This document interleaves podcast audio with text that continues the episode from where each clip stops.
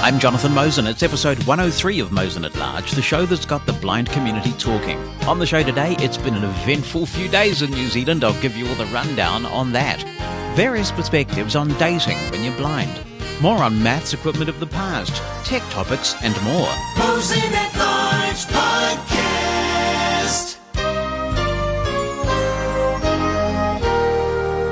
Thanks for being here today. Welcome. It's good to have you a part of our community. And if you're listening to this for the first time, because we are streaming live for the first time on Facebook and YouTube at our Mosen at Large Facebook and YouTube presences, yes, there is now a dedicated Mosen at Large YouTube channel, then a special welcome to you. We want to reach out. We want to be where people are and get as diverse a range of perspectives as we possibly can. So it is great to have you here. It has been a busy old week. We've made some changes at Mushroom FM, moved to a new server. Most people have heard about that by now. There are a few really good things about this. You'll find that the stream quality has improved. You will also find that we're back on Apple Music, Dude. which is really terrific news. In all countries, sadly, except the UK, because Apple Music is licensing TuneIn for access to third party streams, it does mean that still when you try and listen to Mushroom FM with Apple Music in the UK, you can't because of that legal action in the UK. And we talked about that extensively when it happened. You can go back into the archives and get all the details on that. But if you're not in the UK, then it does mean that you can now ask Siri on your HomePod or your iThing to play Mushroom FM and it will play it from Apple Music, which is really great. We lost it along the way and somehow our move to this new server has brought it back again. So many benefits of the move. If you haven't found out about this move, well, you probably aren't listening actually, or you could be listening on YouTube or Facebook. You can get all the details on this by going to mushroomfm.com slash stream changes. That's mushroomfm.com slash stream changes. This is yet another opportunity I have to observe that people are interesting. We've been going through this gradual moving process, you see. So for a while, we just had both streams running at the same time for Mushroom FM. And then we moved to a point where if you listened to the old stream, you got a message at the front saying, if you keep listening this way, you're doomed. Doomed, I tell you. Well, something like that anyway. And then we eventually stopped broadcasting on the stream altogether. And there's one of those loops. You know how when radio stations change frequencies or something, and they do this, and they have a little loop that goes around saying you have to retune. And so we've got one of these loops. And whenever I look at the listener numbers, we always have between two and five people listening to that loop. And it looks like it's often the same two to five people who listen for quite a long time. I don't know whether they're using this loop as a sort of a soporific way to go to sleep, because it's about 20 seconds long, just going over and over and over on the old loop. So I don't know what that's about, but you don't have too long to listen to this loop. We're going to be pulling this loop soon because the transition seems to have gone really well. just fascinates me what people listen to. Also, while we're talking about this and that, I want to say thanks to everyone who attended our first Blind Podcasters Round Table that takes place on a Monday morning at 7 New Zealand time over on Clubhouse, which at the moment equates to 1 p.m. Eastern time on a Sunday. That's 6 p.m. UK time on a Sunday. That will change as the clocks go forward and back in various locales. But that's the time that it's on now. It's the time that it will be on tomorrow, assuming that you are listening to this live or the uh, day of publication. And we're going to be talking on this week's Blind Podcasters Roundtable about blind podcasters using iPhones and high quality microphones that can connect to your iPhone. And blind podcaster John Moore is going to be taking us through that. So do check it out. You can follow me on Clubhouse to get the details about that. I've already scheduled the event and we're going to try and make this a regular thing at that time. But wait, as all the infomercials say, there is more. We now have a club on Clubhouse specifically for blind and low vision podcasters. So whether you're making a podcast at the moment or you want to learn how, this is a place that you can join and hopefully blind podcasters will be generous with their knowledge, sharing all sorts of information about tools and tips and tricks and techniques.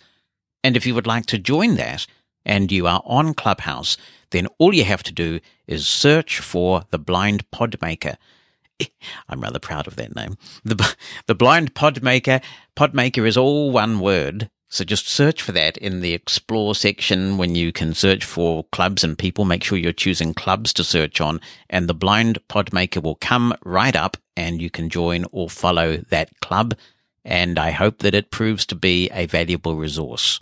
In last week's show, I read a review of the podcast that was, in my view, a bit mean spirited. And I want to thank all the people who have given the podcast a positive rating. I see the average is now up to 4.6.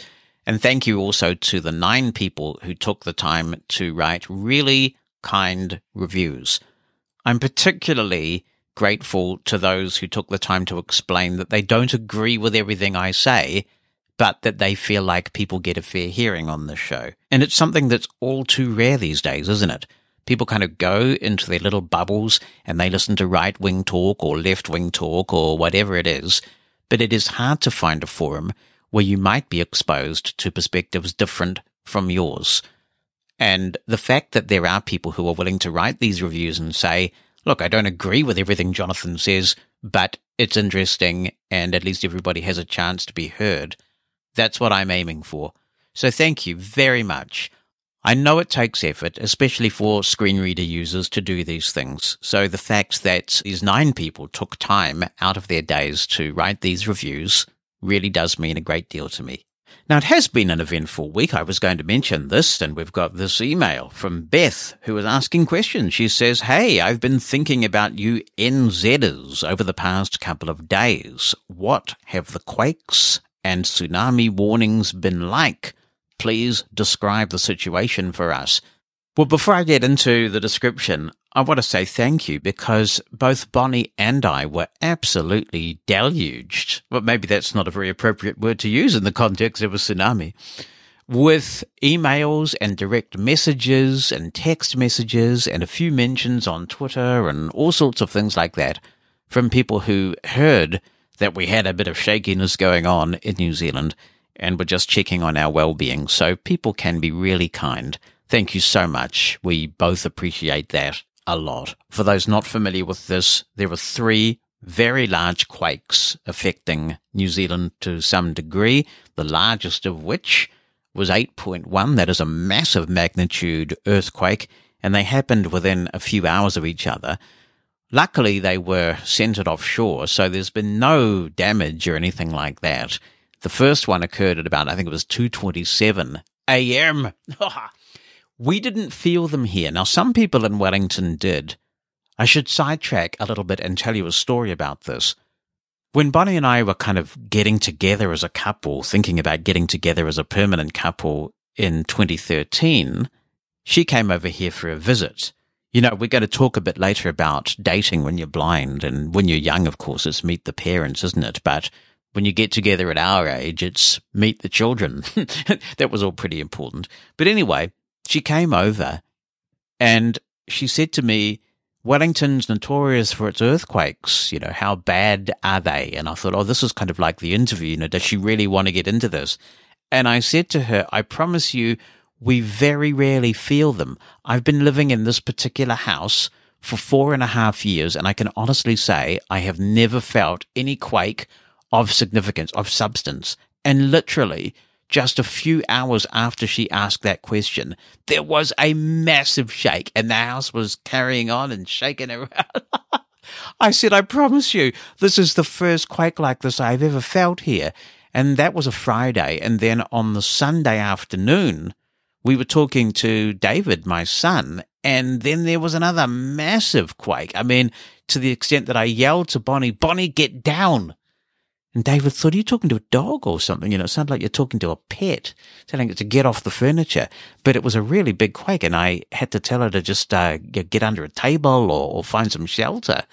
So how ironic that she asked that question and we had two quite substantial quakes within the first sort of 72 hours of her being in New Zealand. But we don't tend to feel a lot of quakes. They have to be very major and close to us to even feel them in any way. So we blissfully slept through that quake that occurred at about 2.30 in the morning. We get up at 5 every morning.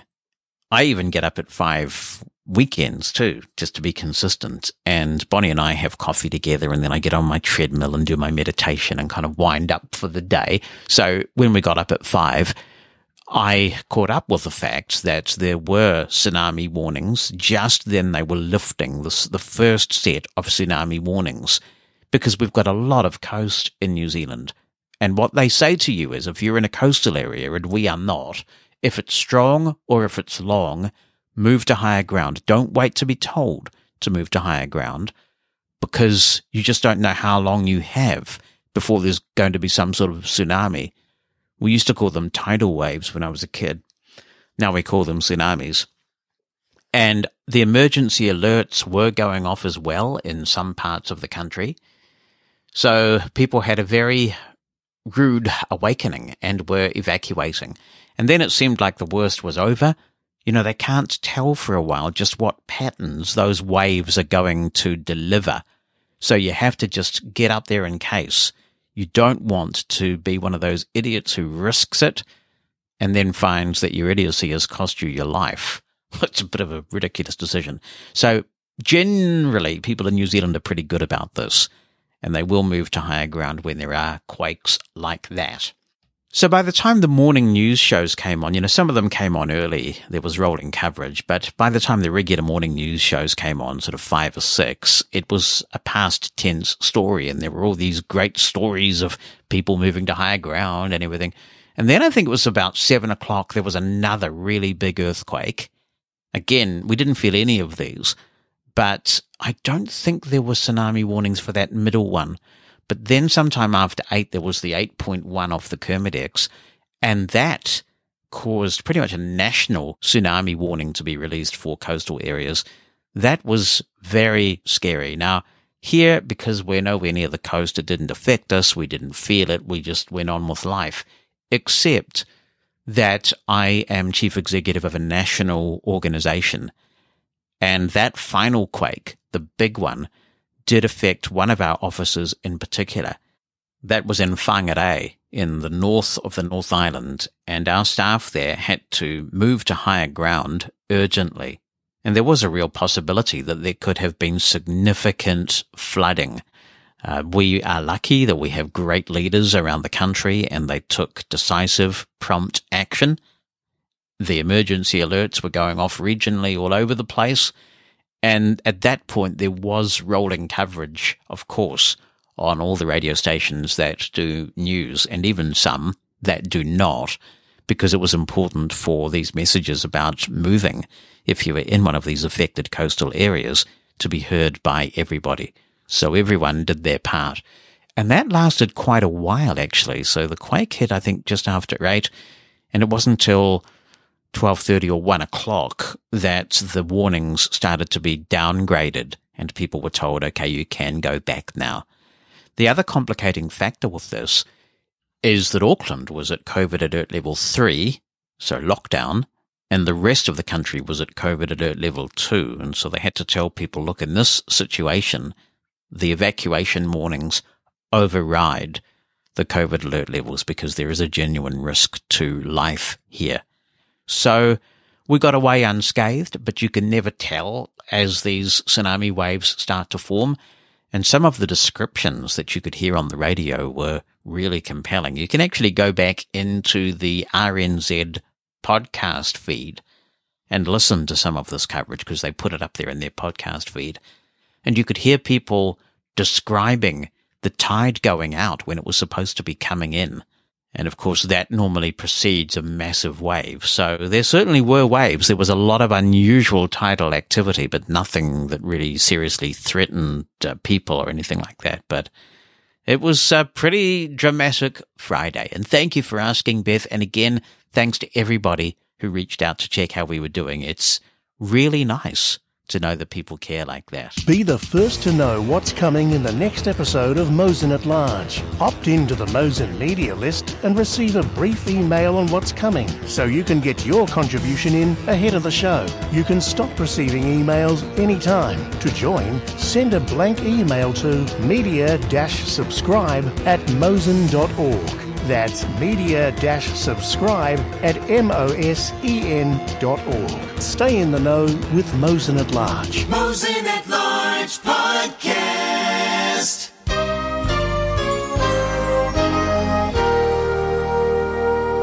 Hey, Jonathan, it's Mike Feir, and yeah, I've got a few thoughts on the whole dating thing. I, I was an online dater for a number of years, uh, long before encountering Sarah. It's funny because I'd largely given up before, you know, before we hooked up. I, I would, I was kind of becoming at peace with being single after a long time of not being. But uh, before that point, I came very close to marrying uh, one lady that I met online. We actually got engaged and it was pretty successful. I chose to reveal right up front that I was blind, and and that did have consequences. Of course, you're you're then the ambassador for blindness on this service, so you get all the what's it like being blind? How do you do this, that, and six dozen other things? Uh, all of those questions are, of course, flung at you. I did online and I did phone dating. Well, one thing I do remember fondly with uh, online dating, what experience I had was a discussion on on whether or not uh, to use photo uh, to include a picture, you know, a photograph of you. And I, uh, you know, this was bandied about on a private chat between a bunch of blind people, and one of them spoke up with this wonderful uh, movie line "You're meddling with powers you cannot possibly comprehend," and, and just all of us cracked up laughing. And there was it was funny, but there was a, a truth to it you know, especially if you've never seen anything before. You know, it, it's it's yeah. What does your image really say uh, about you, and what uh, what are you giving away by showing your picture, which you've never seen?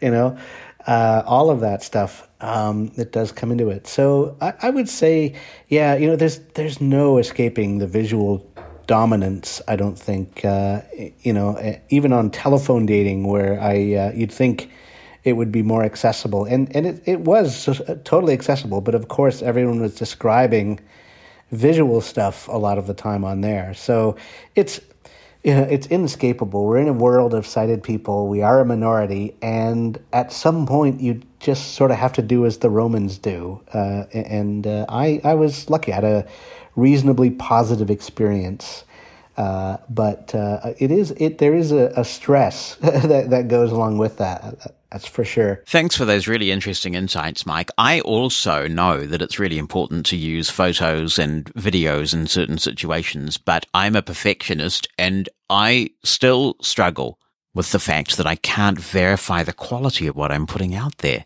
But of course, other people don't feel the same way and are doing all sorts of stellar things with photography and video and posting to social media. And in a way, the fact that you're a blind photographer is sort of a bit of a brand. People know that in many cases and they just accept it. Online dating, perhaps a different matter.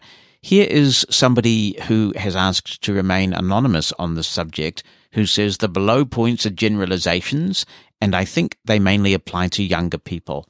I've learned them the hard way in student life. Now that I have a partner, I'm hopefully off the dating market for good. Wouldn't want to be back there. 1. In real world dating, the chance of a match for a blind person is minimal. 1.1.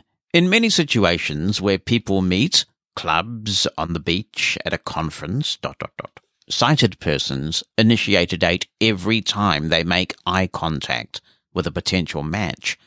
This may be hundreds of times per day. A blind person only initiates a form of contact when he engages in conversation. This is not often. 1.2.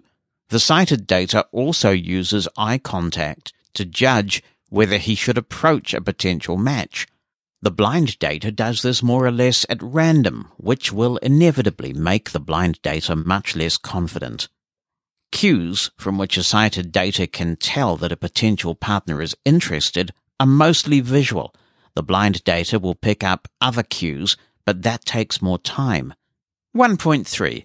If contact is made, and there is a potential match, it usually goes to waste because the potential partner needs to get over the hurdle of dating a blind person. I have often managed to initiate quite deep conversation with nice ladies, but in most contexts realizing the follow-up just doesn't happen. In this context, both parties are insecure and a lot needs to go right if there is to be a follow up. This eventually applies to sighted people, but blindness definitely decreases the chance of a follow up happening. The upside is, if it does happen, you are likely to be a very good match, as it is based on far less superficial communication than the typical dating match. 2. Dating apps slash websites may be an alternative. I never tried, but I would expect that they don't work because communication there is visual and superficial, just like in real world dating contexts and on social media in general. If I told a potential date I'm blind, she would probably leave it at that. I think daters in such apps are there for the thrill and funny, light-hearted stuff so I would probably not say it and fail because I missed cues in photos or smileys. If I succeeded in getting an appointment, the first impression would not be good and make my date insecure. If we were a real match, we would no doubt get over it, and for a long-term relationship, you need that type of match, which is very rare for sighted daters too. But I think most internet dates end up in superficial sexual contact, Depending on the platform, this is the intended outcome for many users. If you are interested in a one night stand, you need to minimize discomfort and insecurity. A couple of drinks can help, but blindness does not. Above all, you need to seduce your one night stand with visual cues. Conversation just doesn't do the trick by itself. 3. And all those problems aside, most congenitally blind men end up single or with a blind partner like you and me. I see three reasons. 1.1 Common ground. Clearly, the experiences of a congenitally blind kid growing up are incomparable to those of a sighted kid. In our superficial society, young people are used to an easy life, things coming their way not having to stand out. It is always safer to walk in line with the group. A blind person stands out from the group by definition. This is not a great basis for shared experiences and equal conversation with the typical 20 something lady. Maybe blind daters could try to focus on people who are somehow marginalized or have seen rough edges of life Essentially, the most likely way for most blind people to do just that is to date another blind person. 3.2. Blindness precludes most romantic activities young couples engage in. Taking your blind boyfriend to the cinema is off limits unless the audio description is very good. If you do some sort of sport, the sighted partner ends up being the guide, Taking care of others and standing out of the crowd are the last thing 20 somethings want. For older people, this may be less problematic, but you still won't enjoy a painting, museum, or safari watching animals from your car together. The options are just far more limited. 3.3. Even the most independent woman ultimately wants a somewhat dominant man who is able to take charge, has his life under control, and provides her care and money. This is a role which most men are biologically and socially conditioned to take on. But between a blind husband and his sighted wife, the roles are inevitably reversed in some areas. The husband is not able to drive his wife around in a fancy car, but depends on her for transportation. He cannot take the drill and put a painting on the wall his wife will have to do that if she can. And who will do the shopping in such a household? Even if the blind man is independent, takes charge in the areas where he can, which are obviously many, and avoids leaning on his wife, the sighted wife is a caregiver in some areas, and the blind man has to relinquish power to her in some aspects of his life. We would like to think we are modern and that this is not a problem, and it shouldn't have to be. But fellow males, let's face it, if we are honest to ourselves, we feel far more comfortable in the role of a dominant care provider than the care recipient role where we have to delegate things to a woman because we can't do them ourselves. If this mechanism is at work, it implies that there are more congenitally blind women who marry a sighted man than the other way around. And I think that is actually the case, though I don't have statistics. I think those blind men who were raised with the idea that they depend on others for everything, as often happens to children with overprotective parents, or who are institutionalized, are very likely to remain single. A woman, blind or not, is ultimately, at least biologically, looking for a strong man who can protect her, a man who acts like a patient and excessively leans on others just doesn't meet that definition. That ends that email, and oh my word, I am anticipating quite a flurry of emails in reply, particularly from women on that subject. I must admit, I think there is an element of misogyny and sexism and stereotypical thinking in that email, uh, but thank you for sharing it. I was on a panel discussion on the BBC uh, two or three years ago now about the different dynamics of being in a relationship with a sighted person as a blind guy or just a blind person in general versus being in a relationship with another blind person. And there's quite a divergence of views on this. So I look forward to people chiming in with their thoughts. I have experienced both. My first wife, Amanda, who is the mother of my four wonderful children, is sighted and we were together for 18 years. We met quite young. I was 18 when I met Amanda, and we met in a very conventional way. She was actually the amanuensis for somebody's theory of music exam. I was doing music theory with the Royal Schools of Music and didn't have Amanda as an amanuensis, but we met after the exams and just completely hit it off. We were chatting about all sorts of things and spent the day together just chatting and it was just amazing. It was just one of those love at first sight, whatever moments. And we stayed together for, you know, 18 years is a long time and had four wonderful children together. I do agree that you do have to manage the dynamics of a blind sighted relationship quite carefully, especially when the children come along, because mum can so easily become taxi service and all sorts of other things. And there are ways around it, of course.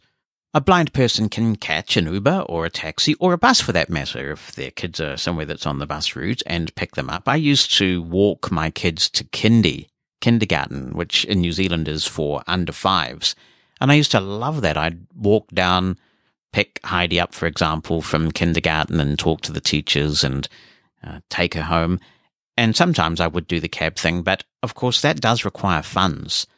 And if you're under some sort of financial pressure, sometimes it is just easier for the sighted person to do it. I absolutely accept that. And that can put some pressures on the relationship if you feel like it's just easier sometimes for the sighted person to perhaps disproportionately do a certain thing. And I guess the question is, does it all balance out in the end?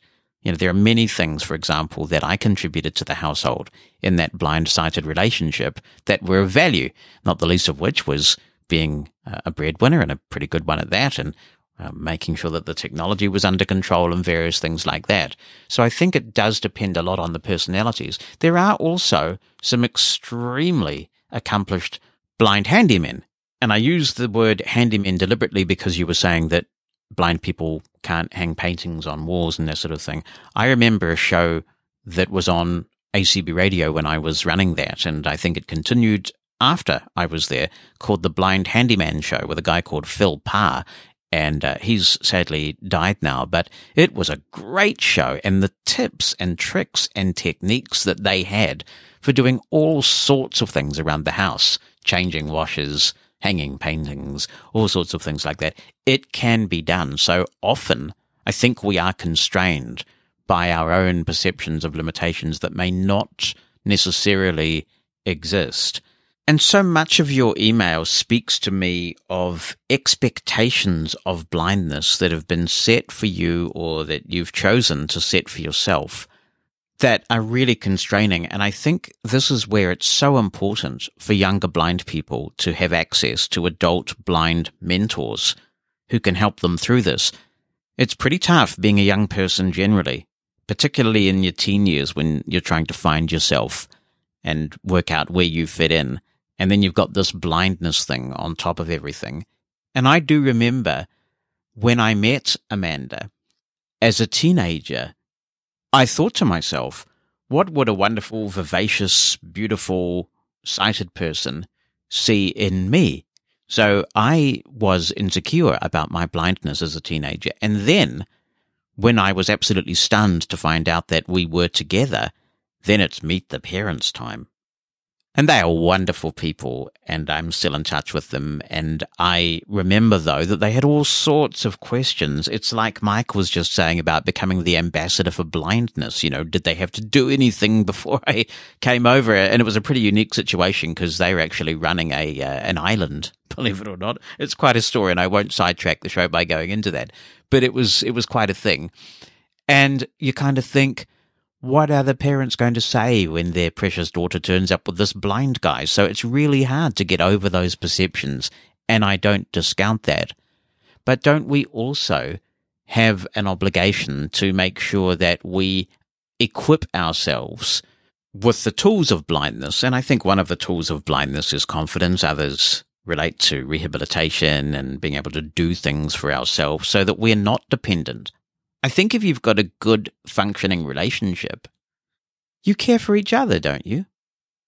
I mean, things happened in my life when I was in a relationship with a sighted person where I was down in the dumps, a death in the family, or just things weren't going well at work, or some drama had happened. And of course, I was grateful for the care and the comfort. But equally, the reverse is true.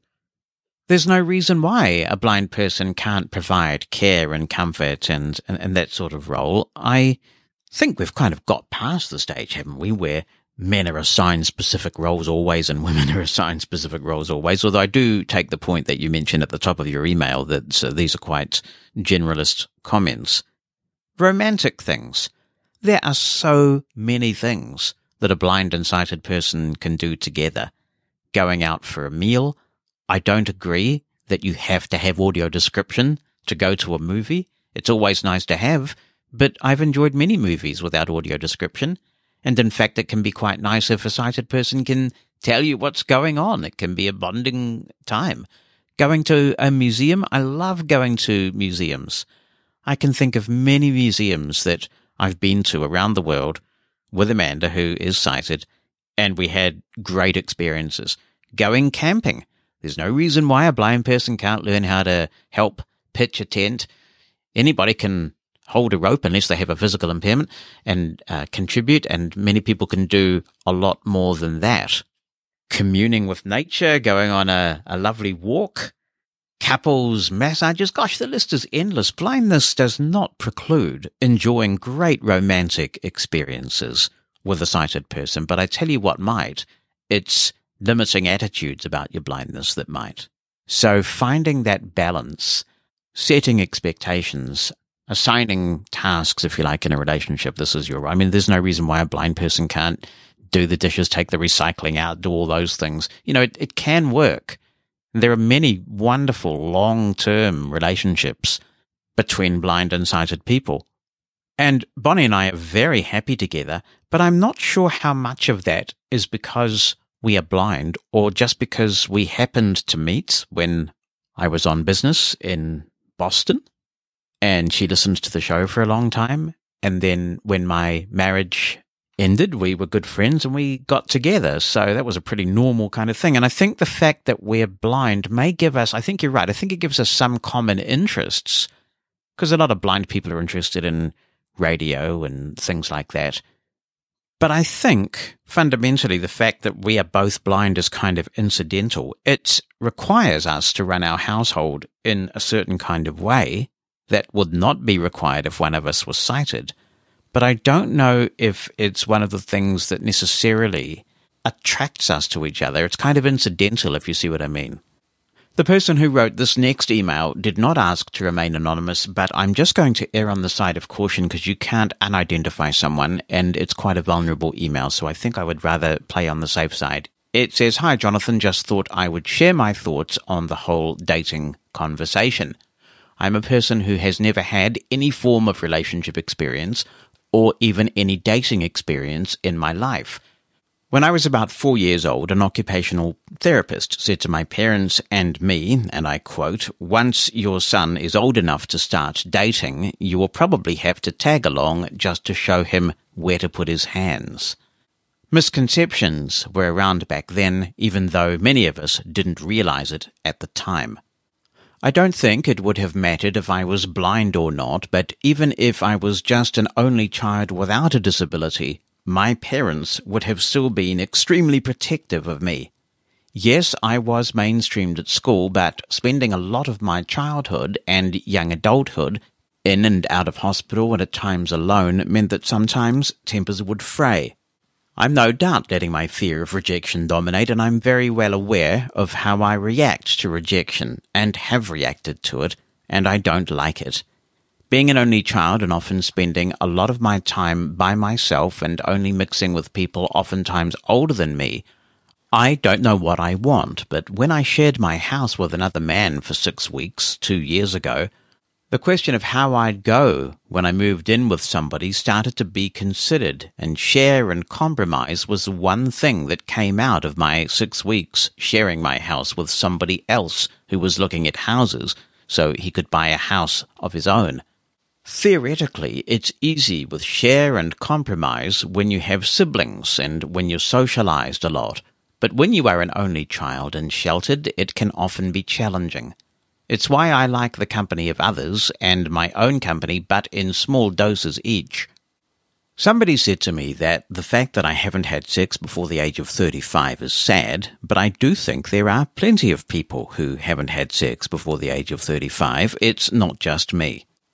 In order to look into relationship experience, suggestions were made to visit a sex worker to help me unpack insecurities and try to build self confidence. But in all honesty, although I'm tempted to explore this path, I don't like it.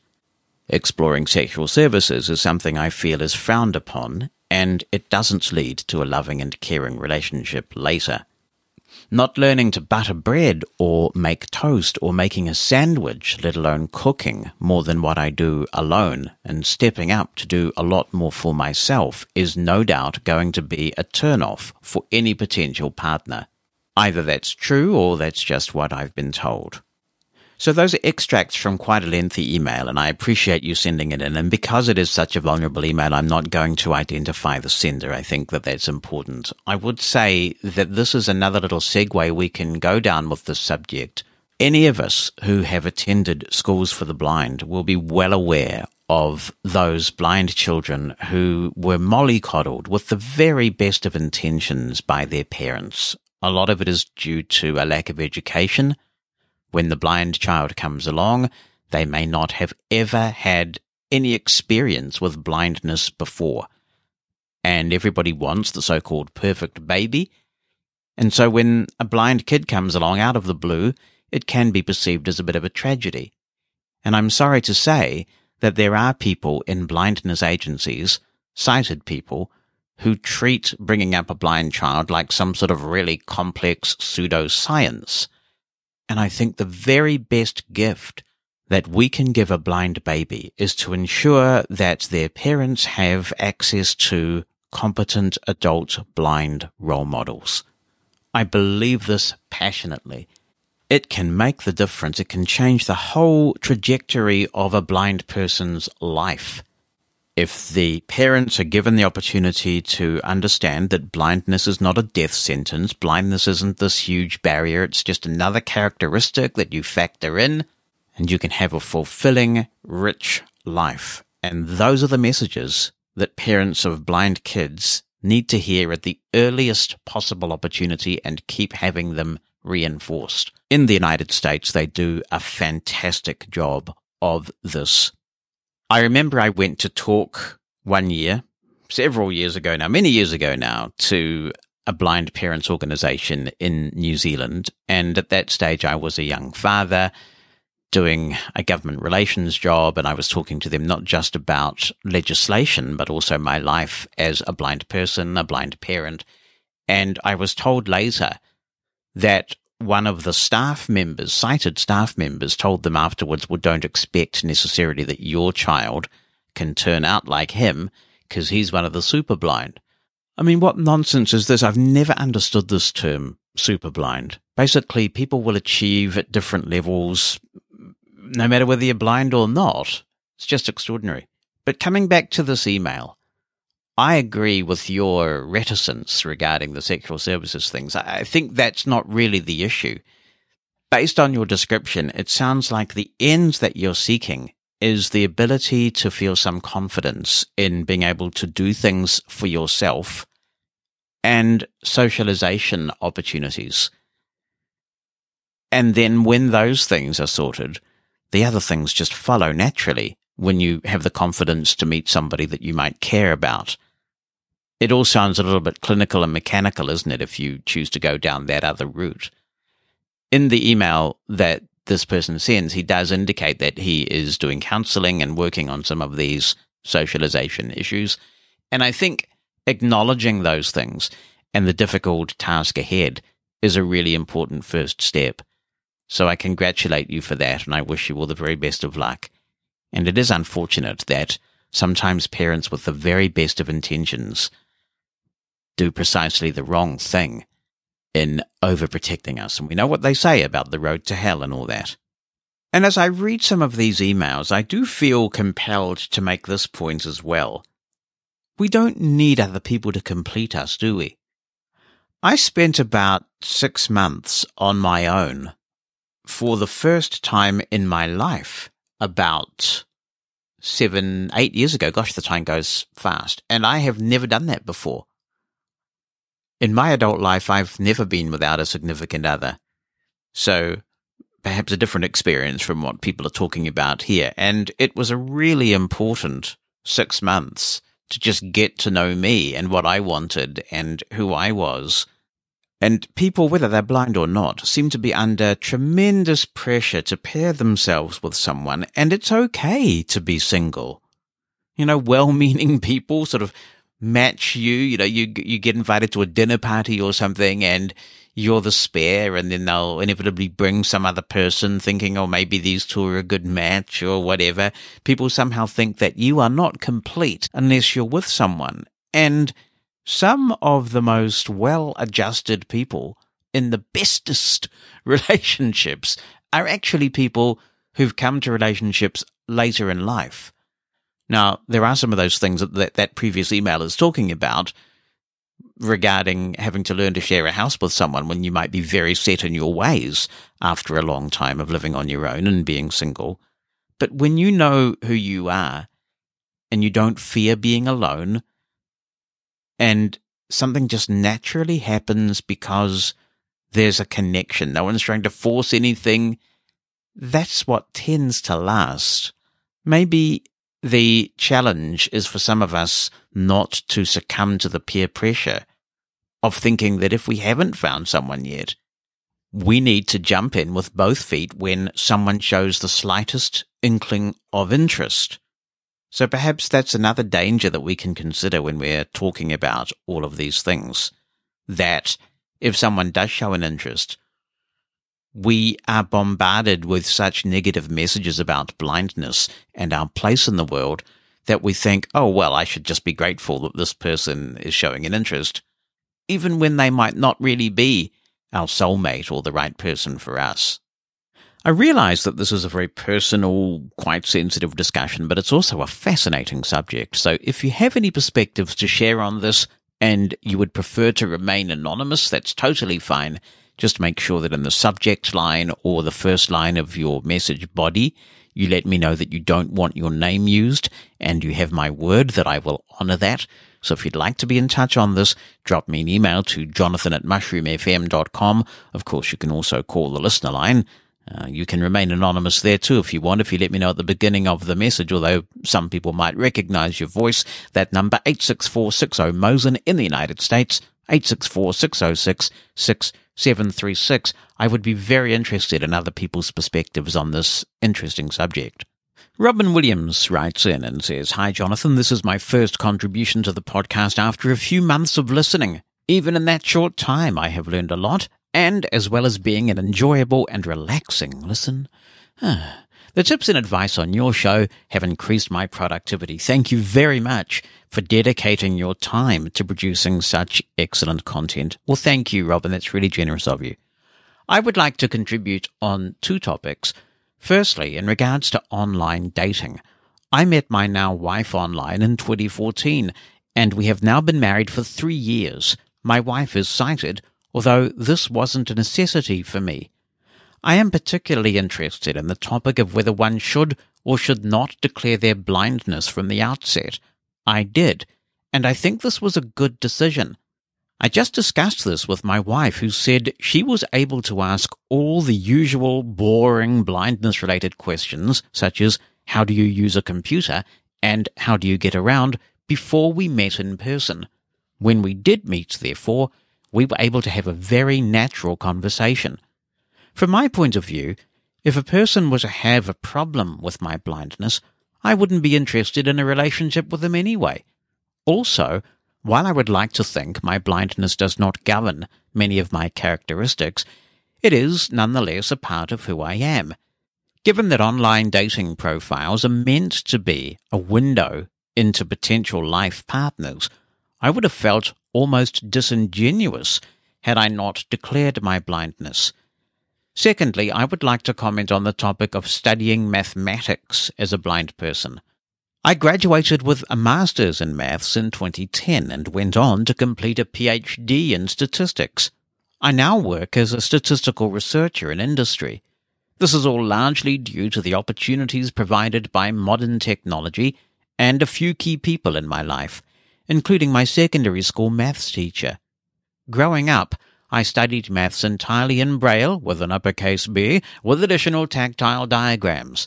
Diagrams were either made with swell paper. What swell paper this is! I'm sorry, with swell paper using a uh, Minolta machine with Wikki Stix or by drawing on good old German film. As I reached sixth form age and realized I would probably study maths at university, a friend and I, encouraged by our teacher, set about using a typesetting system known as LaTeX. This is essentially a markup language which is very popular in the scientific community. We were able to sit our A-level exams independently without the need for a scribe, which had always been required until that point. This system saw me through my undergraduate and postgraduate studies. Things have moved on a lot in the last decade, and there are now far more accessible materials online than was the case during my time at university. The support for mathematical content in JAWS and NVDA is certainly a great benefit. However, the biggest obstacle to young people studying maths today remains the difficulty in acquiring textbooks in an accessible format. Often the publishers seem unable or unwilling to create content in accessible HTML instead preferring to issue PDFs which are not accessible. There has recently been a robust discussion on this subject on the Blind Math email group. Despite the ongoing difficulties, I am very grateful to have grown up in a time when studying mathematics and pursuing a scientific career was a possibility. I was fortunate to attend a specialist secondary school for the blind. I think it unlikely that I would have pursued a scientific career had I attended mainstream education. I also have huge respect for those who went before me and were successful in studying mathematics and other STEM subjects at a high level without the advantages and opportunities that were afforded to me. Once again, thank you for your work in putting together this podcast.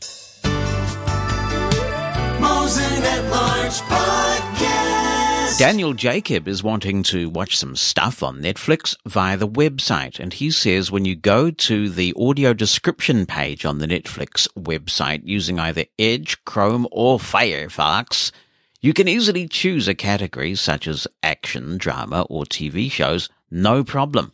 But if, as a JAWS slash NVDA slash Windows narrator user, you go to press the enter key on, say, Godzilla, in the action category, you'll note, using JAWS 2020 at least, pressing enter does not result in opening up the link to this or any other movie slash TV show. I did note, however, that if I tab over twice to the right, I can find a play button, but it's to a movie at random. It used to work beautifully with Internet Explorer, where by pressing the Enter key, it would open up the movie to the one you chose, where we could find the play button and we could see year, cast, and crew, and even rate.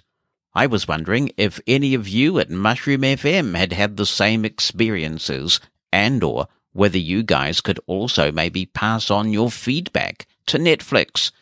In a live chat, all a techie was able to do was to tell me whether a specific title was available with audio descriptions. So I'm thinking that more people need to send feedback.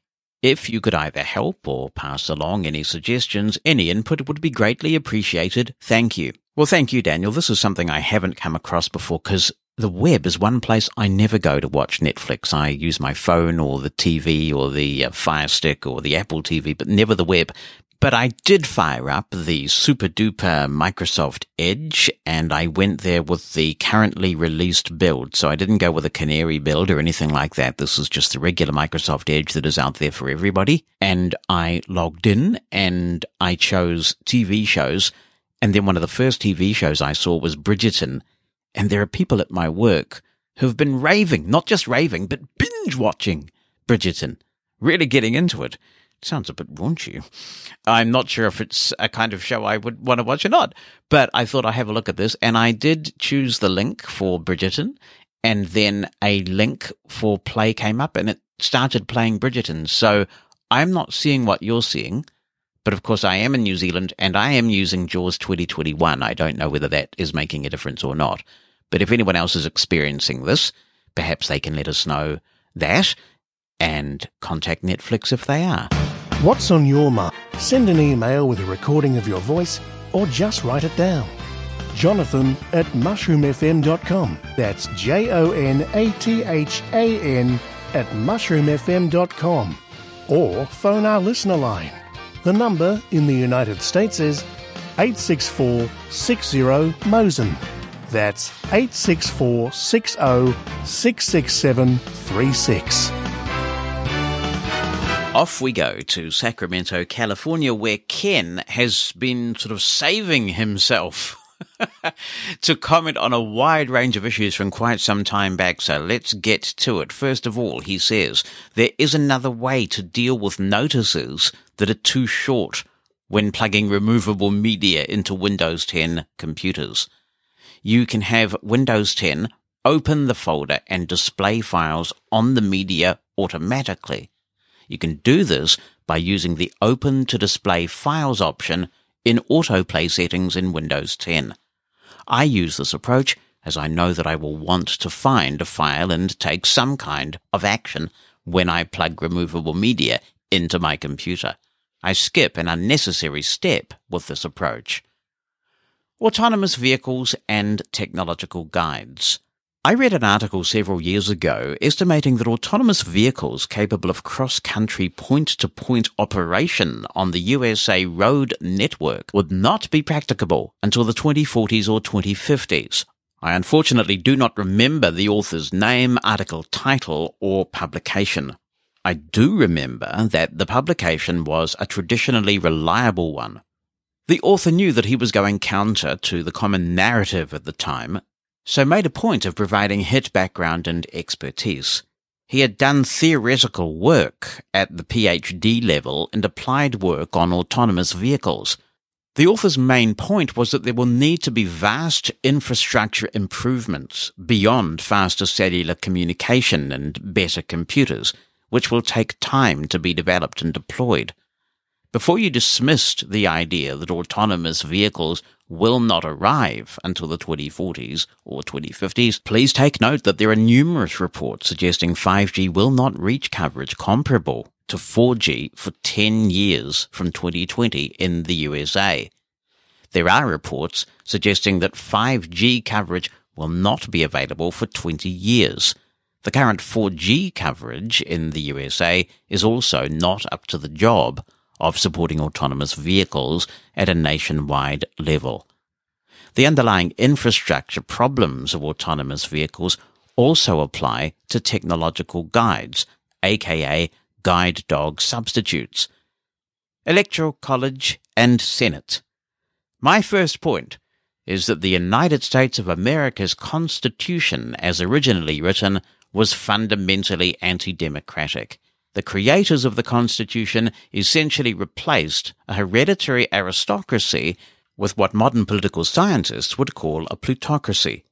While the Constitution was amended over the years to reduce or eliminate anti-democratic elements, two of the original counter-democratic elements remain, the Electoral College and the Senate. The New York Times daily podcast has a very good, simple history of the Electoral College that explains why it is anti-democratic. This podcast also explains why it is unlikely that the Electoral College will ever be eliminated. The daily podcast also makes a brief point about why the Senate is essentially anti-democratic. Simply compare the population of the state of California at 39,747,267 and the state of Wyoming at 572,381, according to the World Population Review website. While the USA Census Bureau has official data, they are in the form of Excel tables. I decided to use a website that anyone can use as my source. Please note that California's population is almost 70 times greater than Wyoming's. Please tell me how such a population imbalance is democratic when both have two senators with equal representation in the Senate. A couple of commenters dragged out the old canard that the Senate protects minority rights. I have two questions for those that make that claim. What and or whose rights are or were protected by the Senate? And when does protection of minority rights become tyranny of the minority? Uber and guide dogs. I find it ironic that people who used Uber when it was breaking laws and violating regulations are now demanding that people who allied themselves with an historic rule breaking company and engage in the same law breaking and regulation violating behavior are now demanding rigorous enforcement. An independent observer might observe that these people are at a minimum self serving and at worst hypocrites. Well, thank you for getting all of that off your chest, Ken, and some very interesting comments on all the topics you raised, so I appreciate that. I will just briefly comment on your Senate comments because I came across a pretty disturbing statistic after the Trump impeachment, and I think it bears out the point that you make. It turns out that the 57 senators who voted to convict Trump represent 76.7 million more Americans than the 43 senators who voted to acquit him. Isn't that interesting? There are some really fundamentally broken things about the US Constitution, but they ain't going to be fixed anytime soon, probably in our lifetimes because debate on these things is just fundamentally dysfunctional right now.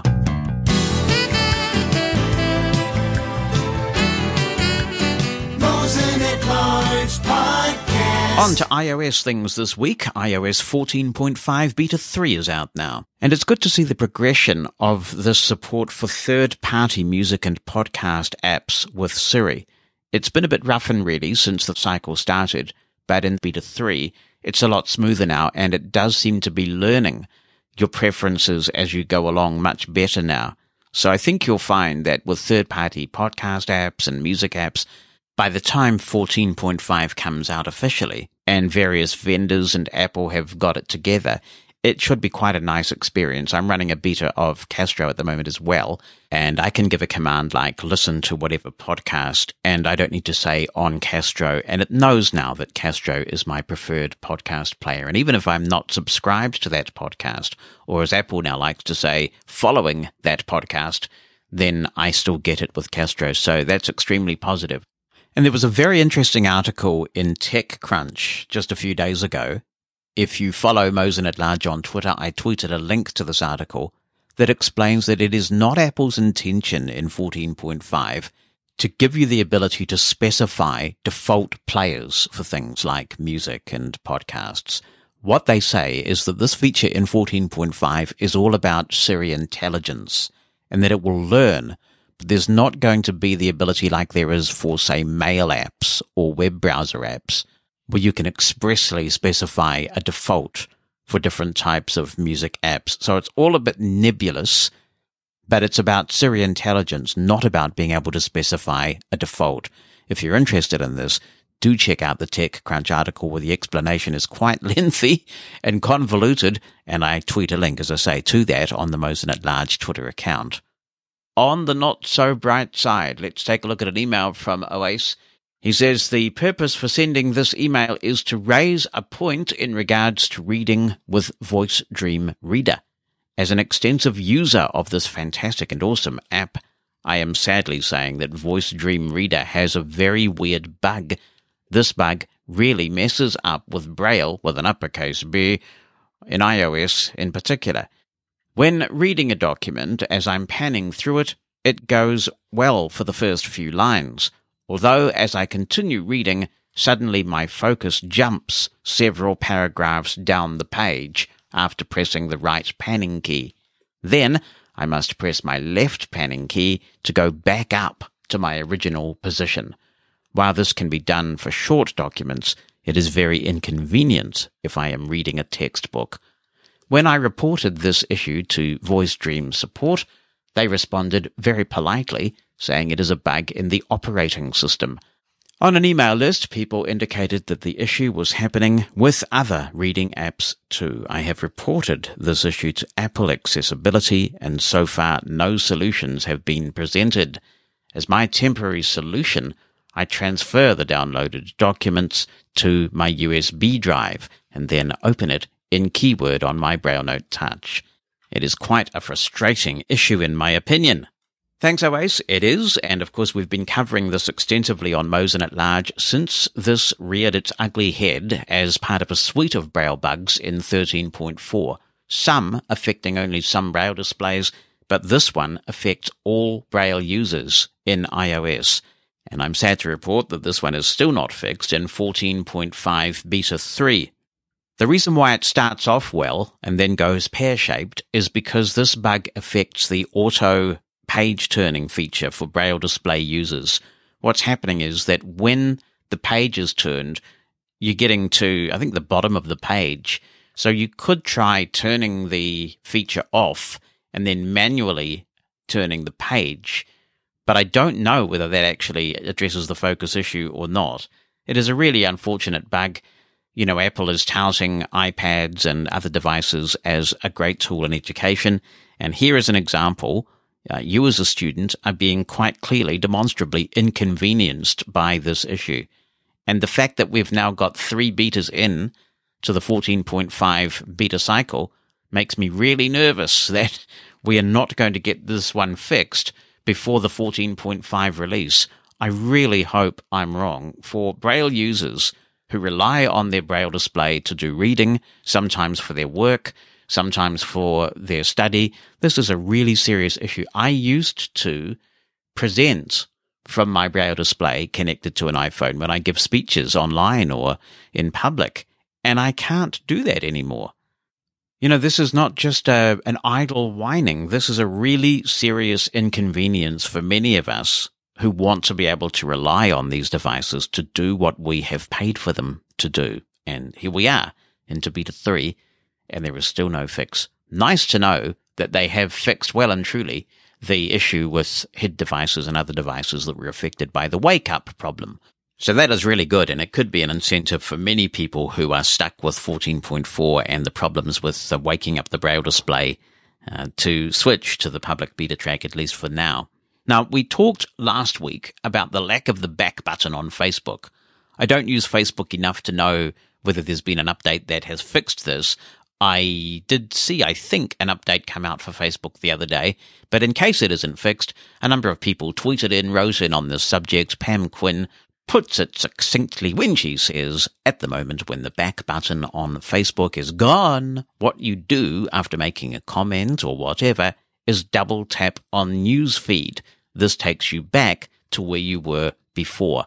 Now, another user on Twitter, when this came up, said that you can just perform the two finger scrub gesture and if that's the case, I probably wouldn't have even noticed that the back button was gone because I always use the two finger scrub gesture where it's available. It's better than going for the back button. So that may work for some people as well. Very, very good morning, evening, whatever time you guys are listening to. Greetings to Mosen at Large Fera or Gerardo here from Mexico.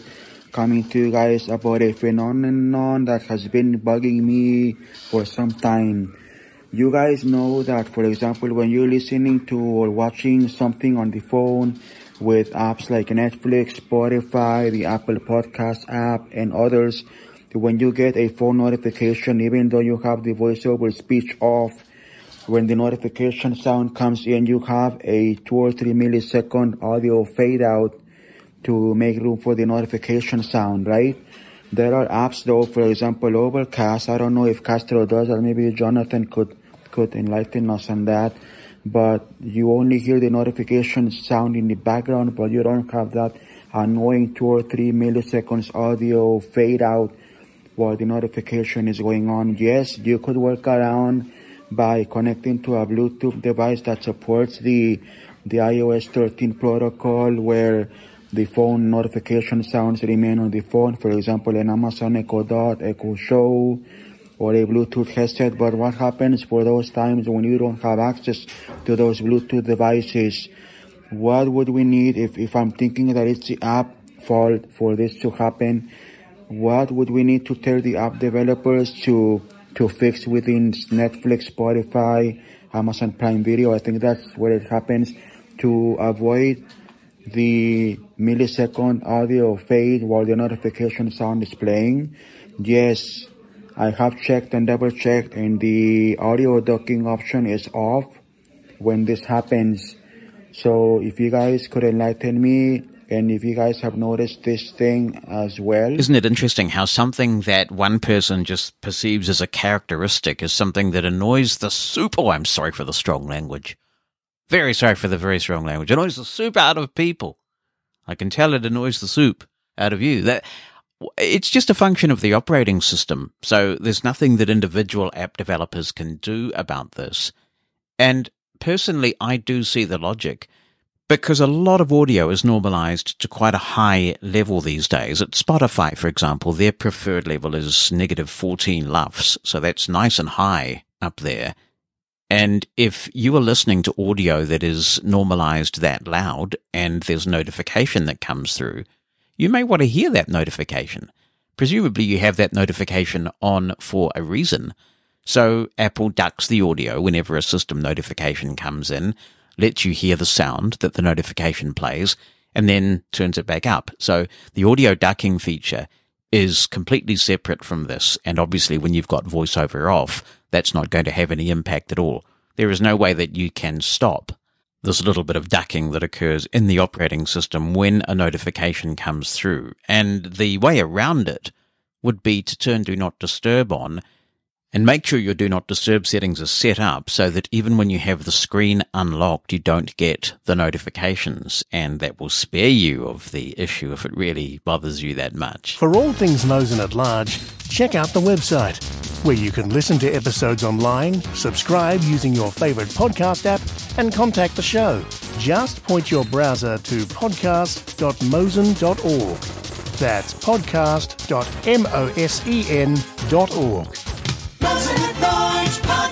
In India, Adi has several random thoughts and questions. Hi, Jonathan, just writing down some random thoughts and questions. He told you. One, excuse my ignorance, but what is the difference between an audio interface and a mixer? Does accessibility also come into play before getting any of these? An audio interface and a mixer can be quite similar these days, and some mixers have actually become audio interfaces. But traditionally, an audio interface is a device that connects between your computer and any source that you want to play from or record from. For example, I have a Focusrite 8i6 audio interface at the moment, and I can plug microphones into the inputs they have a headphone jack. Some of them have many headphone jacks and they also have outputs so you can plug speakers and other things that you want to essentially hear or record what's going into the audio interface. So some audio interfaces also now have basic and sometimes complex mixer functions. So the line is actually getting blurred between what a mixer is and an audio interface is. The audio interface, of course, then plugs into a USB port or some other port on a computer or increasingly a smartphone. And software on that computer then decides how things are going to be routed. For example, I use Reaper to produce the Mosen at Large podcast. Love Reaper. And I can route different inputs to different tracks. So if Bonnie's in here, for example, or sometimes when we do iPhone things, if Heidi's in here, uh, we have two microphones that we're using, both Heil PR40s. I can be on one track with my mic. Heidi or Bonnie or whoever the guest is can be on another track with their mic. I'm then able to EQ them separately, balance separately, make them all sound good. All that intelligence is coming from the software that your audio interface is connected to. Unless you're doing a lot of live work or you have some really specific requirements, I would say that these days, most people can produce really good quality podcasts and other pre-recorded audio material with just the audio interface that meets their needs. I'd say a mixer is superfluous. For me, the work that I do goes beyond this podcast. I'm still doing some live radio work from time to time on Mushroom FM, and that's where my analog mixer comes in, the Allen and Heath Z22FX. On a mixer, you will find a series of inputs that you can plug things into, and each input will have a knob or a slider control, and you can mix them together. You can turn them up and down. So that's why it's called a mixer, because with all of these sources that you have connected to the mixer, fade them up, fade them down, adjust the balance of each channel. And you can imagine, for example, that if you are producing a live rock concert, for example, and you have a four piece band with instruments and vocals and perhaps some of them play different instruments at different times, you'd probably have quite a big mixer where everything's labeled clearly about what's on what channel. And as you listen to the concert, you'd be able to adjust the balance to make sure that not one instrument is too loud, the drums aren't drowning everything out, that kind of thing. So that's what a mixer does. Station Playlist Studio, the software I use to broadcast with and that most of us on Mushroom FM use to broadcast with, can actually route different players to different channels or different outputs. In the case of my Focusrite, I have one pair of stereo outputs from the Focusrite going to a stereo input on the mixer, and then a second one exactly like that. And then my mixer just has one USB port. It's a little audio interface in itself.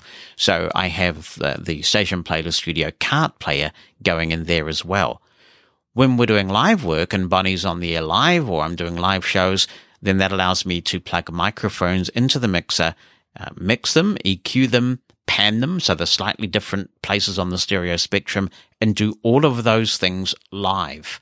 If you were listening to the Mosen Explosion New Year's party that we had to mark the end of the decade and the beginning of this new one at the end of 2020 going into 2021, you will have heard some really complex mixing going on because as well as all the music that we were playing, everybody in the studio had their own mic and that mic was connected to a separate channel in the mixer. It was panned ever so slightly differently in the stereo spectrum. So when you had headphones on, it sounded like you really were in the room and you could tell where everybody was sitting. And I could adjust the volume of each of the participants. So it was really cool fun. So that's the key difference. For live work, it's really hard to go past using a good mixer. So if all you're doing is thinking about podcasting, then you are fine with just using an audio interface. You may even be fine with just using a USB microphone these days. The one thing I would say is that while people will generally not listen to absolutely atrocious quality, the most important thing that people are listening for in a podcast is content. If you give people boring content that doesn't engage them, doesn't interest them, and you have a state of the art, super duper audio production setup, no one's going to care, you know? So content's important. So is audio quality, but you know, with a USB mic and some of the really good quality mics that they have these days that can just plug directly into your USB port, if it's just you and perhaps you're using one of those tools that lets you record remote interviews so you don't have another guest with you who needs a second mic, then you may be fine even with a USB mic and no audio interface at all.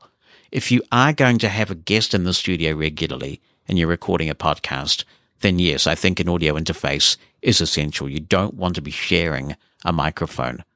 Plus, if you have an audio interface set up so that you can record each of you on a separate track, it gives you so much more flexibility. If you're talking away and somebody takes the opportunity to go ahem, ahem, and cough and sniff and do all sorts of scratch themselves and all sorts of terrible things like that, you can mute that track. You can essentially take their mic out of the mix. And while that's not going to completely get rid of a cough if they're nearby, it's going to significantly lower the volume of it. So I hope that helps. It's a complex subject. Question two. Whew. Are you aware of any way of identifying CAPTCHA on iPhone? I am talking specifically of sites where audio CAPTCHA is not available. I think we will not be able to use Be My Eyes unless we are using two phones.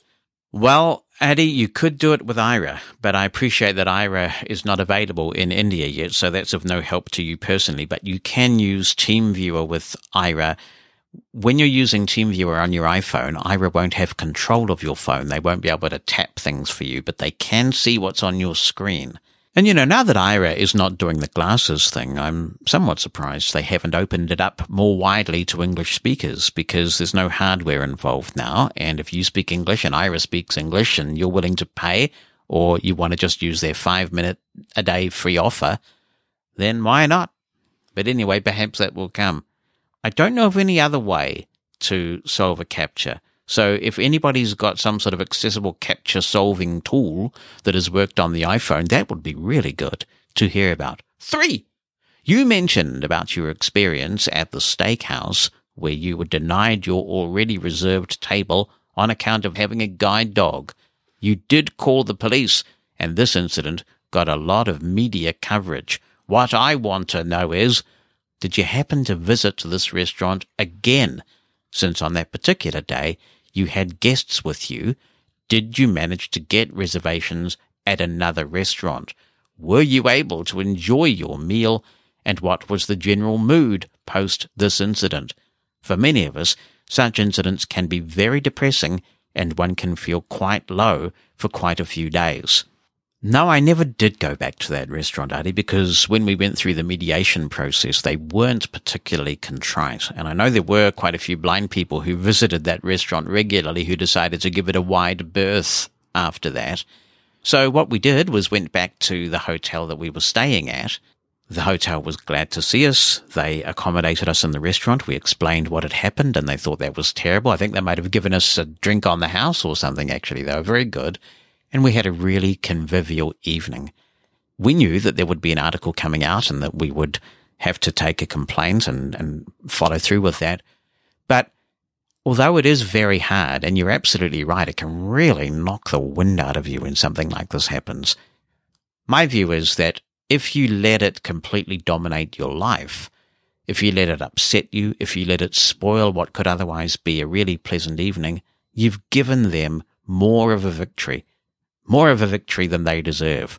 So it's hard, but I guess over all my years of advocacy, I have learned to try and compartmentalize. Number four. Ooh, I wonder how many there are. I have used Uber extensively. I completely agree with you when you mention that the training of driver partners by Uber is not up to the mark. When Uber started in India, one would get only quality and well trained cab drivers. However, for a long time, this is no longer the case. It seems to have become a numbers game now. These cab drivers have tie-ups with multiple aggregators like Uber, Ola, etc. Whenever a passenger, blind or sighted, threatens to complain, these guys are least affected and ask us to please go ahead and complain. Yeah, it's funny when you when you say I'm going to complain and they say you do that. Like make my day. Anyway, Adi continues. They are having no fear of being deboarded. It seems to be supply and demand issues. The situation with cab drivers refusing to take guide dogs is quite sad. What do pet owners do in New Zealand? Does it mean that a pet owner needs to have his or her own private transport? In India, we do not have guide dogs, but the situation with respect to pets having access to public transport is almost non-existent. Even most restaurants are not pet friendly. I was recently invited to dinner at a friend's place. He has a Great Dane, which is two years old now and quite big. He was finding it difficult to get his pet in his old car, so upgraded to a larger vehicle, which will be more comfortable for his pet. Not all pet owners may be able to afford such upgrades. Recently, a blind friend and his spouse got a Labrador as a pet. They were to travel to another city and take their pet along. Almost all of the travel companies which provide long distance cabs refused to carry the pet. Somehow they managed to convince one and were able to make the trip along with their pet. Now my friend has started saving to purchase his own car, and his wife, being sighted, will be driving the vehicle. So for a blind couple, it is almost impossible even to have a pet here. Well, Adi, regarding Uber, here in New Zealand, and as you will have heard with Graeme Innes when we talked to him, in Australia too, they do take it seriously. If you complain, they do go through a process. People do get deplatformed pending retraining. And if there's a second offence, they are permanently gone. But I certainly have encountered the drivers like you are talking about where they've got all the apps on their phone. So here, the major ride sharing services are Uber, Ola, and a thing called Zoomy, which is New Zealand owned, and they've got them all there, and they just take the notification. They prioritize, by the way. So I think Zoomy gives them the best returns. I think Ola is next, and Uber is last in terms of the revenue that the drivers make, but they feel like they have to be on Uber because it's the most popular. So I've seen that, yeah. Regarding pets, they really complicate the narrative for service animal users. A certified service animal in New Zealand is really well trained, and a certified service animal in New Zealand, unlike, say, the United States, where they've resisted this, is defined by law. So only certain entities in New Zealand can certify an animal as a service animal. And the number of those entities is actually quite limited. And you have a medallion on your dog's collar or whatever to verify that you are with a legitimate service animal certified by an entity in the legislation. And there's a responsibility that comes with that. The responsibility is that the dog is well behaved, the dog's well trained. It doesn't smell disgusting. It's not shedding everywhere. You're grooming it regularly. You know, with rights do come responsibilities. But in recent times, we have had this clamour in New Zealand for people to be able to take their pets with them. And this is quite new. I mean, normally, if you go away and you don't have a family vehicle or whatever, then you either take your pet to a kennel where the pet will be looked after for a fee for a while, or you give it to a friend or relative to pet sit. But recently, there has been this clamour to allow pets on buses. Uber has now introduced Uber Pet in New Zealand, and that has really complicated things here because some people who have not opted into Uber Pet have said, I don't want to take pets, and on and on it goes. And we've had to say, that's fine. This is not a pet. This is a guide dog, and the law says you have to. And some of them just haven't been trained appropriately to know the difference between a pet and a service animal. So this trend has certainly caused some problems. And also, of course, when you get a pet in an Uber or a pet on a bus, anything can happen. I mean, that could be really badly behaved. And of course, this can be a threat at times to guide dogs when you're on a bus and your guide dog settled and you have some pet that gets on the bus and shows an interest in another dog being on the bus, you know?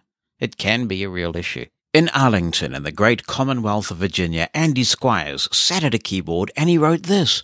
Hi, Jonathan. Listened to the podcast the other day as you were describing the hearing aids you use. I have bilateral hearing loss as well. What? What?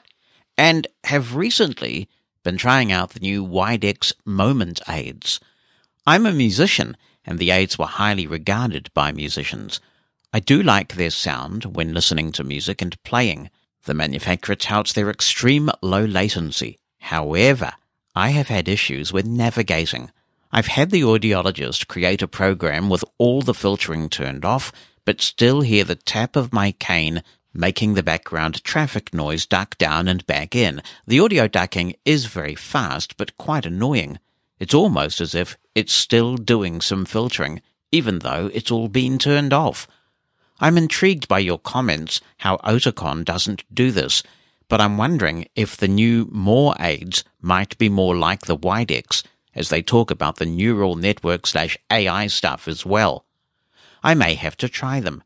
Have you had any experience with Widex? says Andy. Yes, I have, Andy. Way back, I used Widex aids for quite some time. In fact, the Widex Senso aids were, I think, one of the first digital aids, and I believe I got those in about 1996 and really enjoyed them. As someone who does a lot of work with audio, and you may well notice this too, all the hearing aid manufacturers definitely have a sound about them, a way of processing audio. So I think if you put a series of Widex aids in my ears and didn't tell me they were Widex, I'd be able to tell you they were Widex. Phonak has a sound, a sort of a way of processing. And Oticon, well, I'm not sure if I could tell if you put Oticon in my ears. It is quite natural to my ears. The last Widex aids I tried was the Widex Evoke aids in 2019. That was the hearing aid evaluation process that resulted in me getting the Oticon Open S. I like Widex stuff, so I was interested in all the work. You know, when you read these brochures about what these hearing aids are doing, it all just sounds so epic and perfect, and the reality can be somewhat different. But what I was interested in was the way that they were using this crowdsourcing concept so that if you went to, say, a restaurant that had high ceilings, noise bouncing around everywhere, and somebody with Widex aids had been there before you, they can sort of customize the aids and then save the profile and it knows the location and helps you to get the best hearing. That sounds cool. The trouble was the app for iOS was an absolute accessibility debacle. And I spent a lot of time actually making videos using the screen recording feature in iOS, describing what I was doing as a voiceover user, what I expected to be able to find, and what I was getting instead. And I sent them off to the Widex rep, who was excellent here in New Zealand. But I never did hear from Widex itself, you know, the, the, the people who make the difference, the coders, the engineers.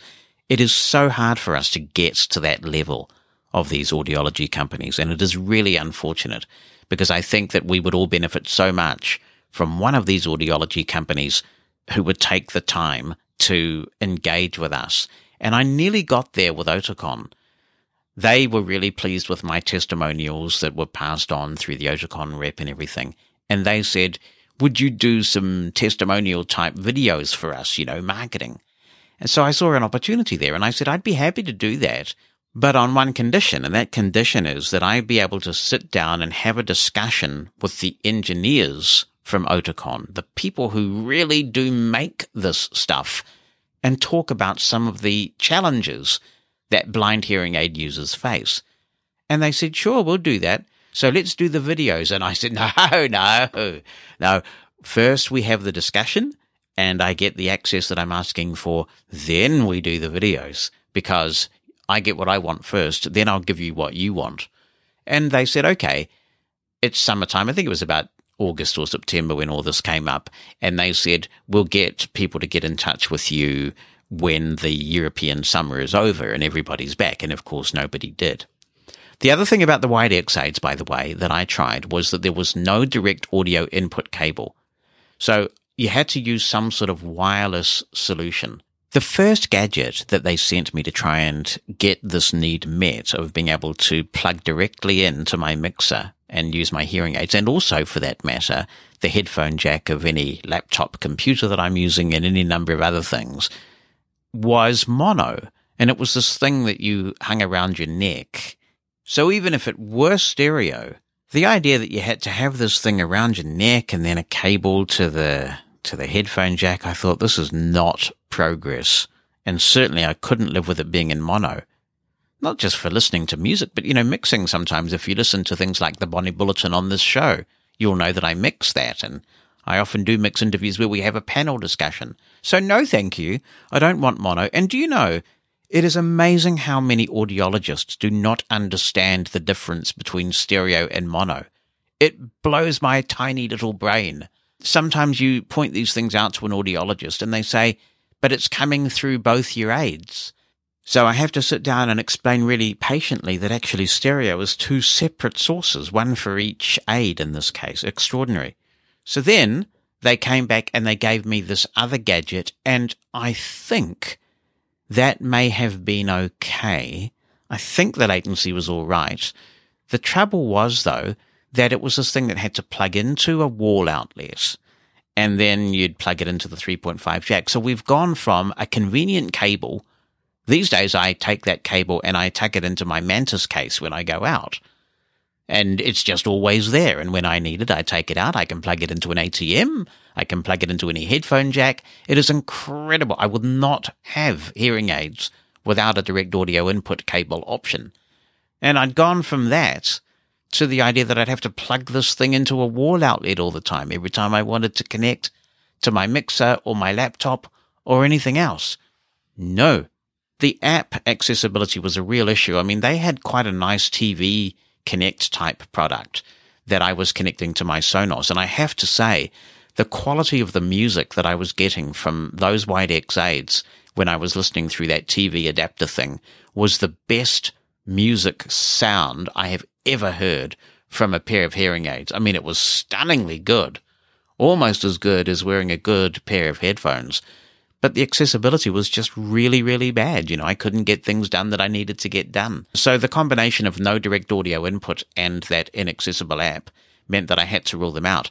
You can read more on my findings in the article that I wrote at the time, which is called Now Hear This 2019, because every time that I've gone through a process of hearing aid evaluations, I've written a blog post called Now Hear This. Well, at least in recent memory anyway. So you can go to mosen.org slash Now Hear This 2019. That is all one word. mosen.org slash Now Hear This 2019. So I can't comment specifically on the compression issues you face other than to say that audiologists have told me on several occasions we cannot give you absolute linear sound because they all have some sort of fail safe, which is designed to protect your hearing from further damage. So if your audiologist knows their stuff and has turned off all they can, you may be stuck with what you have. So if you do try the Oticon aids, either the Opn S or the new More, do let us know whether the experience is any better for you. I'd be very interested in that. Dawn is in Sydney. Which makes sense because she was in Sydney when we last heard from her too. She says, Hi, Jonathan, on the subject of clothing and dressing smart. I think it can be harder for women to choose outfits that look smart and have colours that match properly. I find that colours I think will look good together turn out to clash like mad. I have also found that people's opinions of matching colours differ. I can ask my sister whether a particular skirt will go with a certain top, and she will say, yes, that's fine. Then I'll wear it to work, and a girlfriend will say, those colours look awful together. So there you are, faced with dilemma. Who do I believe? It's the perennial question I have to ask myself every day. Yes, that's right. Taste is in the eye of the beholder, isn't it? And I find this with my sighted children. One of my kids will say, you can't show that photo of you on the internet or whatever because you look weird or something. And the other kids will say, no, he doesn't. He looks fine. And, you know, on and on it goes. So it can be very hard when you can't verify these things for yourself. But if it's any consolation, it's not what's on the outside that counts. It's the beauty within, isn't it, Dawn?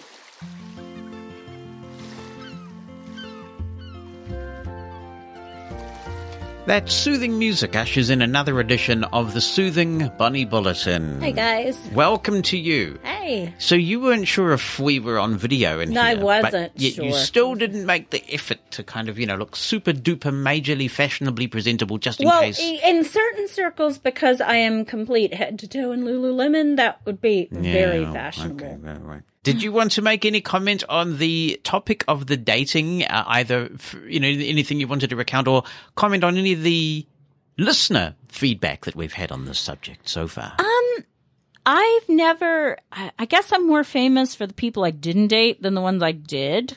because there were more people. Right. Well, that- I haven't dated seven or eight billion people, whatever up to. No, Uh, but I mean, I'm more famous for the people I didn't go out with because they'd ask me, like, I don't know. Because I was always very nervous about dating. And I think a lot of girls sometimes are. And so I didn't date in high school because there was really nothing to date. And then, I mean, nothing that I wanted to date. Um, in college, I went out, well, undergrad, I went out a couple times and then in grad school, went out some but never would do video or online dating. I, I never thought that was a really safe idea. I, I, I. I think I've read too many crime novels, and so. But I've always It does leave you vulnerable, though. I it does leave ways, you very vulnerable, think so. especially in the era before cell phones. Because Hmm. now you have a cell phone, you can sometimes get, you know, hopefully get out of a situation. But a lot of my date, I guess, whatever you want to call it, was in groups. So there were several of us, so it was equally matched with, you know, girls and guys. Yeah, you can get these. Uh, did they have a thing in the states called Table for Six? It probably came from the states, and you sort of just get with these random groups, and they're like six people, mm-hmm. t- three w- women and three men, and they'd just be randomly matched, or maybe there was some sort of profile like matching. speed dating, speed dating Yeah, kind of. Not, no, that that wasn't really us. It was just a group, and we all kind of knew each other or knew of the people who were in our our um circle, I guess you might say, because because when I was living in Kentucky, I hung around the racetrack a lot. So pretty much my social set were racetrackers, but a lot someone would come in. You know, they weren't there all the time, so they would come in to ride the Keeneland meet or the Churchill Downs meet or just be in there with a trainer. So then they would join the circle. You know, so the circle was always changing. And then when I went to Arkansas, then some of that circle was actually down there. Some of them I weren't speaking to at that moment. But anyway, um, so yeah, I was, I was more, I guess for me, I was more concentrated on school and, and things like that. I was a bit apprehensive about dating a blind person because I think there's always some of that, that's all you can get thought, even though that's not true. I mean, that's not true, but there was always somehow in the, oh, well, he's dating, he's got a sighted chick, you know, he's got a sighted chick. It's funny how people associate sightedness with superiority, It's superiority. And I've Yeah. always, until you, I've always dated sighted guys. So, and, and, but sometimes I would see couples and the guy particularly was very, uh, maybe controlling's not the word I want because they weren't like a domestic, you know, abuser or anything like that. But it was just she, and it could have been her not feeling confident in herself, but she was sort of beholden to him. I have seen everything. blind sighted dynamics like this, Yeah. actually, with blind women and sort of overly caring paternal, Yeah. paternal sighted men. Yeah, and it was it. You know, you live out. uh, You can't go anywhere because you're car dependent. There's no public transport out in the wherever suburb, and not that there was any. And I and I want to stress that not that they were in any danger or it was a abusive relationship, but not something I could could handle because it's almost like, well, she's at home. I know she's at home. I can, you know, do whatever I want. And and in a couple of cases, I know that's what was going on. But yeah, I was always very picky, very very picky about Well, I'm honored. about who I dated and. Um, friends would thought, oh, you need to go out with. I'm like, oh, don't know that I want to. Usually, when you set people up, sometimes it ends So- yeah, and that's why I made the comment mm. earlier that it, you know people don't have to be with somebody to be complete, do they? You know, That- they can be quite happy. That's interesting. And I saw something recently about that. It was this whole thing about how you're judged. You're more attractive if you're a couple. And in some case, you know, you go to, and I used to go to fundraisers and cocktail parties and things like that. And you were always the, the girl. You know, there was always the extra guy where the hostess would bring in Mr. Bachelor to find him the perfect girl, you know. And for some reason, it's more acceptable for a guy, a man, to be on his own. Well, he's just a confirmed bachelor, you know. He hasn't found Miss Sweet 16. But a woman, you know, they call her a spinster or, It's And such a terrible word, is isn't terrible, it? And, and there's no male equivalent, is there? no What's the male male. equivalent of a spinster? I guess a bachelor, but Yeah, but bachelor doesn't have that same sort of Connotation, connotation. Yeah. When you think of spinster, you think of some old person with their knitting. yeah, You know, where you know school teacher well i love a story that i love to tell about my mother's aunt my grandfather's sister so that would be my great aunt when my grandfather passed away and i was about 17 when that happened and his sister was very elderly in her 90s and they went up to tell her that her brother had had passed and i had met her years ago and um she said well, Billy's daughter, she must be about 16 now. I wonder if she's married. you know, because in her mind, if you weren't married at 16, you know, there was, there was no hope for you. well, expectations are changing, aren't they? Because people are marrying later. They Except, are. except my children. it seems. Yeah, that, yeah. well, there seems to be a, a it swung to the left because I heard about someone whose son's engaged yesterday and he's only 23. So, Yeah. see. but it, it, it is hard because your, your friend sets are, when you're in college, you make friends. When you have, get married and have children, you have that whole school and sports and mom mm. group thing. And then when you're older and you're in the retirement home or playing golf, you have that group. But if you're single, it is really hard to fit in. And I don't think that society does enough for women, particularly that choose either choose not to get married or they haven't found the right person. So yeah, it's a tough one. And I know there's a lot going on with dating and, and consent. And, and I don't think it's a topic for a whole other day. I don't think we do enough in the blindness community and probably disability in general to talk about those kinds of things. Mm-hmm. I have been using an app for a wee while now called 10% Happier, it's called. Yeah. and they had a series of modules and podcasts and things, a whole theme at the beginning of the year on this self love thing. Yeah. And when people talk about it, it sounds so kind of touchy feely and a bit obnoxious and everything like that. But the thing is, if you're not happy with who you are, you're probably not really ready to be of value to somebody else because you sort of, you come to a relationship broken and insecure. Oh, and, absolutely. That's why I'm so glad I waited. Cause I mean, I, there were guys that would have happily married me in my twenties, but I'm glad I didn't because it would have been, a, it would have been a disaster. And I know that. I knew that then. And, you know, looking back now, I know it, it wouldn't have worked. It just would not have worked. But I mean, that said, it still gave you time to develop really bad toothpaste um, yeah. tube. Well, I've had that since I was emasculation. six, so, you know, but, um, you know, and then it's always fun to like look where your old boyfriends are. That's always fun. And your old Well. Facebook's terrible. You can look. You can stalk You can people. look people It's up and you, you sort of, you know, what happened to that? I, I think I was commenting on this on the show a few weeks ago. You think, what happened to that net who used to be a school bully in 1976 or whatever? And you look them up and find out And what's, now he's like a human rights attorney or something. yeah, Yeah, yeah. it's great. What's become of them? What's become of them? And you find out that they really turned out okay, or, Or then they- not. or not. Or yeah. not? You, oh, oh, What happened to the valedictorian? I'm not you know? surprised that this person's done time in the penitentiary. or, or whatever happened to the honor students. That's always the thing, you know. The the valedictorian is doing time, or Yeah, Billy Joel talks about this. Billy Joel um, was going through this phase. I don't know whether he still does it, where he would get up and give lectures, and people would ask him questions from the audience, and he'd be sitting at the piano. So sometimes he'd play some of his own stuff, but he'd. He's just a natural raconteur, is Billy. Yeah. And if you get a chance to listen to these, he's put some out on CD, but you can also find a lot on YouTube. They're very, very entertaining.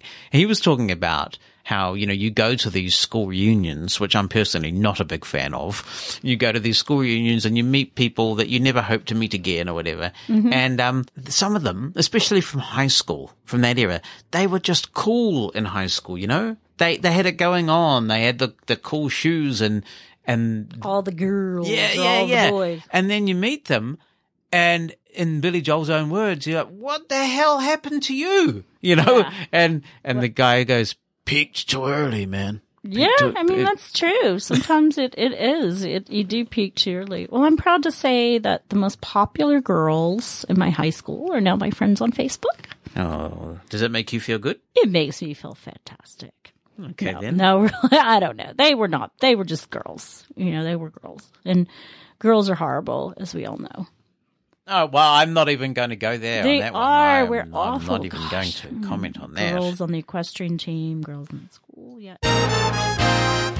To contribute to Mosen at Large, you can email Jonathan, that's J-O-N-A-T-H-A-N, at mushroomfm.com by writing something down or attaching an audio file. Or you can call our listener line. It's a US number, 864-60-MOSEN. That's 864-606-6736. Mosen